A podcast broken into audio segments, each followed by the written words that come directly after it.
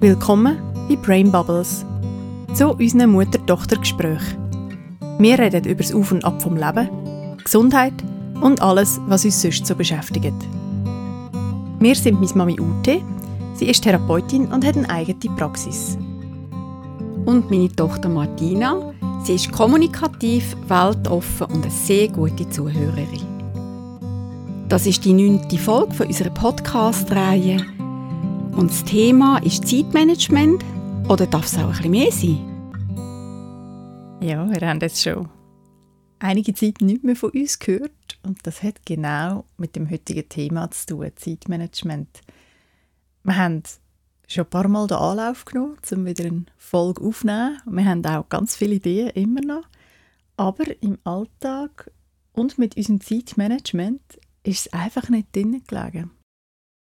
Und das Zeitmanagement hat ja auch mit unseren Ressourcen zu tun. Das merkt man doch auch immer wieder. Wir haben Ideen, Vorstellungen, was wir machen wollen im Bereich von unserer Arbeit, aber auch privat.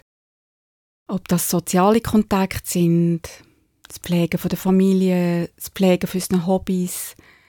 Und gleich merken wir es auch bei diesen schönen Sachen, die wir machen wollen. Also das ist jetzt eigentlich ein ich will das nicht bewerten, Schaffen ist auch schön, aber manchmal tut man es ja gleich unterteilen. Das ist jetzt Pflicht und das wird ich abarbeiten und das andere ist mehr so Privat, Hobby, Freizeit.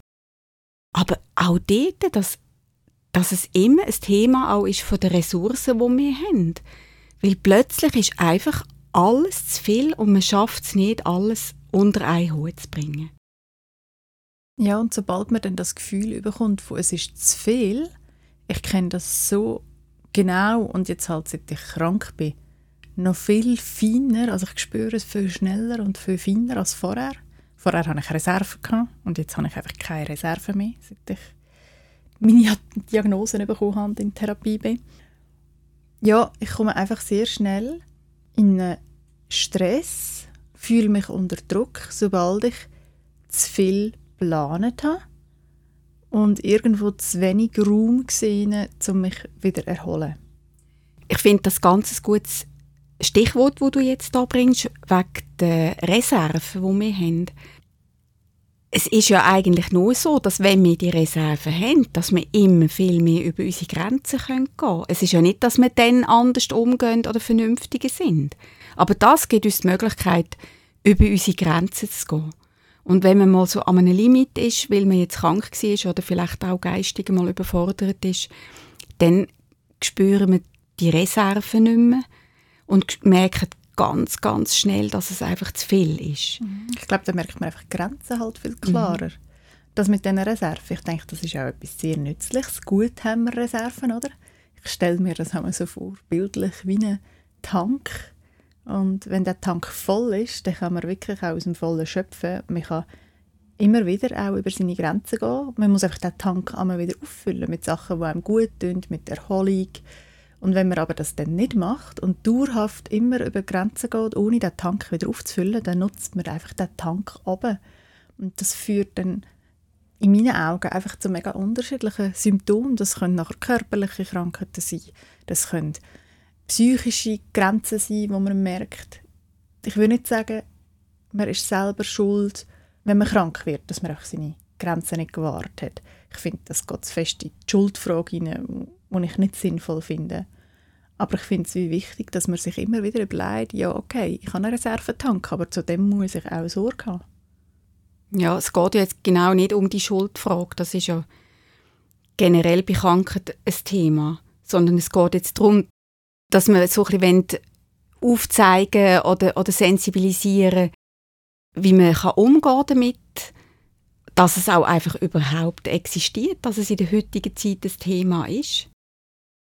Das Thema hier ist ja auch, wie wir uns vergleichen. Also ich finde es ganz schwierig, oder ich habe es sehr schwierig gefunden, meine Grenzen wahrzunehmen, passend zu meinen Reserven, die ich habe, wenn ich das Gefühl hatte, ich bin anders wie, wie andere. Ich habe einfach gemerkt, nicht jeder hat die gleichen Grenzen wie ich. Nicht jeder braucht Raum am gleichen Ort, nicht jeder braucht vielleicht so viel Rückzug. Und je älter dass ich wurde bin, oder ja, je älter dass ich bin, desto mehr spüre ich, dass ich den Rückzug brauche, damit ich wieder nach außen gehen kann. Das hatte ich früher nicht. Gehabt. Und dann eben ist das wie so gekommen, dass ich das vergleiche. Und ich glaube, das ist so etwas Schwieriges. Also wenn ich Leute beobachte, das ist nicht so einfach, sich dann zu finden in seinem sozialen Umfeld. Innen, geschweige denn noch im Job. Also ich meine, ich bin jetzt selbstständig, ich kann da vor- und nachgehen, aber wenn ich jetzt am Morgen um 7 Uhr müsste zum Haus aus und käme am Abend um 7 Uhr heim, wäre das eine andere Situation, wäre das noch schwieriger. Aber so der Vergleich immer, wie andere das machen. Und dann sind wir ja auch so viel unterwegs auf diesen äh, sozialen Medien. Also da vergleichen wir noch mehr. Da sehen wir, was die Leute machen und wie sie sich zeigen, oder? Und da muss man immer wieder zurück zu sich sind wir wie so oft auch beim Thema Achtsamkeit. Also wir kommen nicht darum herum, herzuschauen. Was sind unsere Bedürfnisse und was geht bei uns? Und wenn einfach nicht mehr geht, wir müssen das kommunizieren nach außen. Und das braucht ganz viel Gespräch mit dem Umfeld, oder? Und ich finde, man kann es eigentlich vergleichen wie mit Sport. Sportlich mögen ja alle Leute etwas Unterschiedliches. Selbst wenn man trainiert, ist man nicht auf dem gleichen Niveau. Und dass wir zum Beispiel jetzt nicht können sprinten wie ein Leistungssportler und so, das ist uns ja völlig klar. Und das ist uns auch völlig logisch. Und das akzeptieren wir viel besser, finde ich, als dann so innere Grenzen oder Energiegrenzen. Das ist so nicht sichtbar. Und das ist es ja, ein bisschen heimtückisch vielleicht, manchmal perfide, weil es so nicht sichtbar ist. Und man dann trotzdem vergleicht, obwohl es nicht sichtbar ist. Weil du siehst ja auch nicht, was ist im Gegenüber seinem Inneren. Also ich meine, auf Social Media ist ja eh, man sieht eh nicht hinterher. Also ich meine, obwohl man das weiß, wirkt es trotzdem auf einen. Aber man sieht auch im, direkt im Gegenüber sieht man nicht überall hinterher. Und wenn man nicht wirklich offen redet, dann merkt man auch nicht, was abgeht in der anderen Person. Ich meine, vielleicht leistet das Gegenüber mega viel und wirkt mega tough und hinterher verbraucht die Person einfach ihre Reserven. Und vielleicht hat sie einen mega guten Weg, um die Reserven auffüllen, aber vielleicht eben auch nicht. Und das merkt man dann jahrelang nicht und irgendwann merkt man es dann vielleicht. Aber lang ist das nicht sichtbar und ich finde, das ist so schwierig und das macht auch den Vergleich so schwierig. Deswegen würde ich sagen, hör auf dich vergleichen, wenn es so einfach wäre. Ja, aber ich finde es schon gut, dass, dass einem das bewusst ist, oder? Weil ich glaube, auch andere vergleichen sich und dass wir selber auch wachsam sind, wie wir mit anderen Menschen umgehen in dem. Und vielleicht denen auch mal helfen, überhaupt das Thema bei sich anzuschauen. Also, so wie du, ich weiß noch von ein paar Jahren, du hast mir immer können helfen, wenn es jetzt so um ganz klare Abläufe gegangen ist. Also, ein Beispiel bei mir ist, dass ich ein Zeitchen so viel im Kopf hatte, gleichzeitig, dass ich einmal die Idee hatte, ich komme mir vor wie so ein, ein Trichter, der zu voll ist. Und dann gibt es eine Verstopfung und dann, kommt, dann kann ich die Sachen, die ich machen oder das, was ich möchte denken, das kann wie nicht mehr reinfließen. Also weißt du, was ich meine? Das, das ist ich stelle mir den Trichter bildlich über deinem Kopf vor. Und das war dann die Lösung Wir haben ja das aufgezeichnet zusammen. Weiss noch, du hast mir dir geholfen und hast mir das Bild gegeben, was kannst du rausnehmen aus dem Trichter, damit die Verstopfung weg ist. Also das heißt klar einfach sich organisieren im Sinn von auch mal Listen schreiben. Priorisieren. Genau, und da sind die Listen entstanden. Was muss heute zum Beispiel gemacht sein? Was muss in einer Woche gemacht sein? Was sind langfristige Pläne, die man hat? Und da habe ich angefangen, auch damals so mit diesen Listen arbeiten und habe auch gemerkt, wie ich es wirklich schaffe, den Trichter einmal wieder zu leeren und dann ist es wieder gut um mich durchgeflossen. Und Wir haben so gesagt, wie die wichtigen Sachen, die dringend sind, also das ist immer auch noch wichtig, ist es wichtig oder ist es nicht wichtig, nicht nur ist es dringend oder nicht dringend.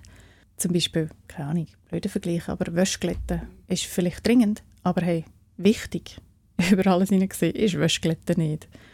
Und dass man dann das wie so anschaut, das, was dringend und wichtig ist, dass das ganz kleine Bälle sind und die gehen easy durch die Trichter durch und das, was aber nicht wichtig ist und auch überhaupt nicht dringend, das sind so grosse Bälle, wo aber gar nicht Platz haben im Trichter und durch das aber der Trichter verstopft und der Rest dann auch nicht mehr durchkommt. Das ist wie so, wenn man dann einfach nicht mehr denken kann. Also ich finde die Unterscheidung so gut, die du gemacht hast. Ist etwas wirklich wichtig? Oder meine ich nur, ist es wichtig, weil ich es jetzt will abgearbeitet habe, wie jetzt eben, dass jetzt die Wäsche zum Beispiel glättet ist?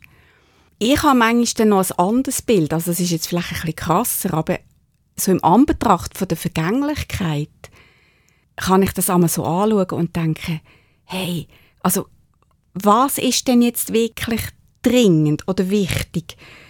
Wenn ich jetzt würde sterben, mhm. ist es etwas, wo muss gemacht sein, wo wirklich mit meinem vielleicht inneren Gefühl zu tun hat oder mit meiner Entwicklung oder dass ich Freude kann fühlen kann oder ist es nur wieder irgend so ein Muster von, ich muss jetzt das abarbeiten, weil, das, weil ich nicht will, dass die Liste immer grösser wird oder ich will, dass Ordnung ist. Oder, da kommen so Zwänge rein. Es gibt einem das Gefühl von Kontrolle, Listen abzuarbeiten. Und Kontrolle gibt das Gefühl von Sicherheit. Mhm. Ich merke das immer, wenn ich so in einem Moment bin, wo ich eigentlich gar nicht bei mir bin und mich nicht wohlfühle, aus welchem Grund auch immer, nicht fit bin, dann komme ich mehr in das Gefühl rein von, ich brauche Sicherheit und wie erlange ich Sicherheit über Kontrolle. Also versuche ich wie die Abläufe und alles zu kontrollieren. Und so reflektiert sehe ich das natürlich in dem Moment ganz und gar nicht. Das sind dann irgendwo stoße an Grenzen, einmal wieder ähm, in Gesprächen oder irgendwie mit Handlungen oder wie auch immer. Und dann fange ich dann wieder an reflektieren. Ich meine, ich weiß es ja. Und obwohl man es weiß, kommt man immer wieder so die, in die gleichen Muster zurück. Es würde ja auch helfen, aber eben immer vorausgesetzt, es ist einem in dem Moment bewusst. Wenn ich jetzt so einen Tag habe, wo ich das Gefühl habe, der ist so durchgetaktet, dass ich mich wie einen Moment daraus rausnehme und überlege, wo kann ich auch mal einen anderen Ablauf reinbringen das haben wir ja auch schon darüber geredet, über die Muster, wo wir etwas immer gleich machen. Aber wir wollen ja ein anderes Resultat. Und das ist ja nicht möglich. Also wenn ich etwas anderes will, muss ich mich anders verhalten. Und ich probiere dann einmal, wie einen anderen Ablauf in etwas reinzubringen. Aber eben, wenn ich gerade so in dem Muster inne wie, wie du das jetzt geschildert dann hast, gar nicht. nein, das, dann kann ich das auch nicht. Dann bin ich einfach so, eigentlich bin ich dann wie auf einem Autopilot. Und bis am Abend. Und dann merke ich aber manchmal, wie ich jetzt meine ganze Energie einfach verschossen habe. Oder? Kenne ich sehr Kennst? gut. Und ich habe aber ganz oft, also vor allem jetzt halt seit meiner Diagnose und in dem ganzen Krankheitsprozess, gibt mein Körper extrem gut und auch recht schnell Signal. Also das können einfache Sachen sein, wie Kopfweh oder dass, ich, dass mir dann halt Gelenke anfangen wehtun. Oder, also mein Körper gibt ganz oft ich würde sagen, Schmerzsignal. Und ja, das geht so weit, wie dass mein Augenlid anfängt zu flattern, wenn der Druck zu hoch wird. Und das kann ich nicht mehr lange ignorieren. Ich habe das früher viel länger können ignorieren und das macht, ist mir vorhin noch in zum Thema Vergleich. Ich vergleiche mich ganz oft nicht mit anderen. Ich vergleiche mich mit mir, bevor ich krank geworden bin. Und das ist so gemein, weil es ist so eine andere Lebenssituation gewesen und ich bin nicht krank gewesen. Das finde ich der schwierigste Vergleich mit mir selber, bevor ich krank geworden bin.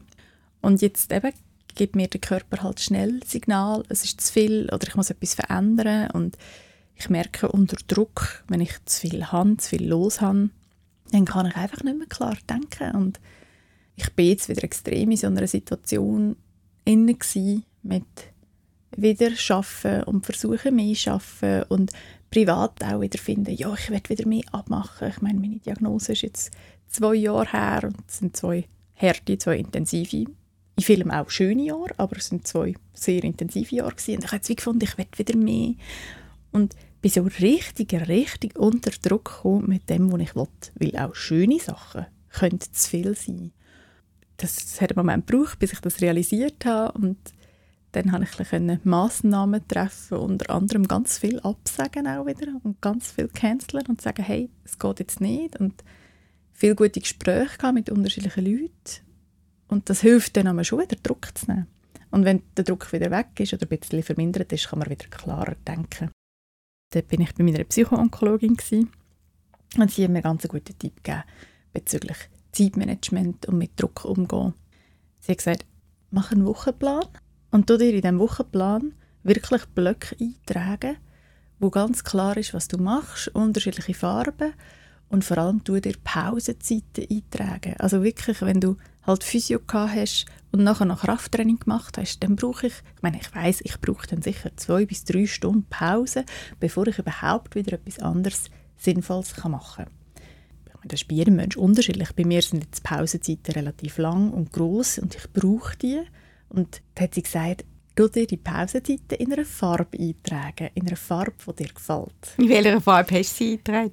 So ein matt zartes Violet. Sehr schöne Farbe, eine beruhigende Farbe. Zuerst habe ich gedacht, nein, das braucht es doch nicht, jetzt einen Wochenplan. Ich habe die noch nie gemacht, auch nicht in Lernphase während dem Studium oder so. Ich habe das immer, immer brute force gemacht, immer Vollgas. Und jetzt habe ich das aber dann gleich umgesetzt, weil ich gemerkt habe, doch, irgendwo gibt es Resonanz. Ich habe das Gefühl, es könnte was sein. Und es ist so spannend. Ich habe jetzt wirklich meine ganze Woche so einplanen, so fix und wirklich klare Pausenzeiten. Hey, und es ist so spannend, was ich gesehen, optisch gesehen, visuell, was da vor mir ist. Und es fällt mir jetzt viel einfacher zu sagen, hey, nein, da kann ich nicht abmachen, weil ich sehe, dass ich sonst zu wenig Pausenzeit habe. Oder ich sehe jetzt auch viel besser, ich habe zum Beispiel am Mittwochnachmittag schon einen Termin und am Freitagnachmittag einen Termin. Dann kann ich vielleicht Donnerstagnachmittag wahrscheinlich nicht, sonst wird es mir über alles rein zu viel. Es ist echt so simpel und trotzdem so wirkungsvoll. Es gibt Raum.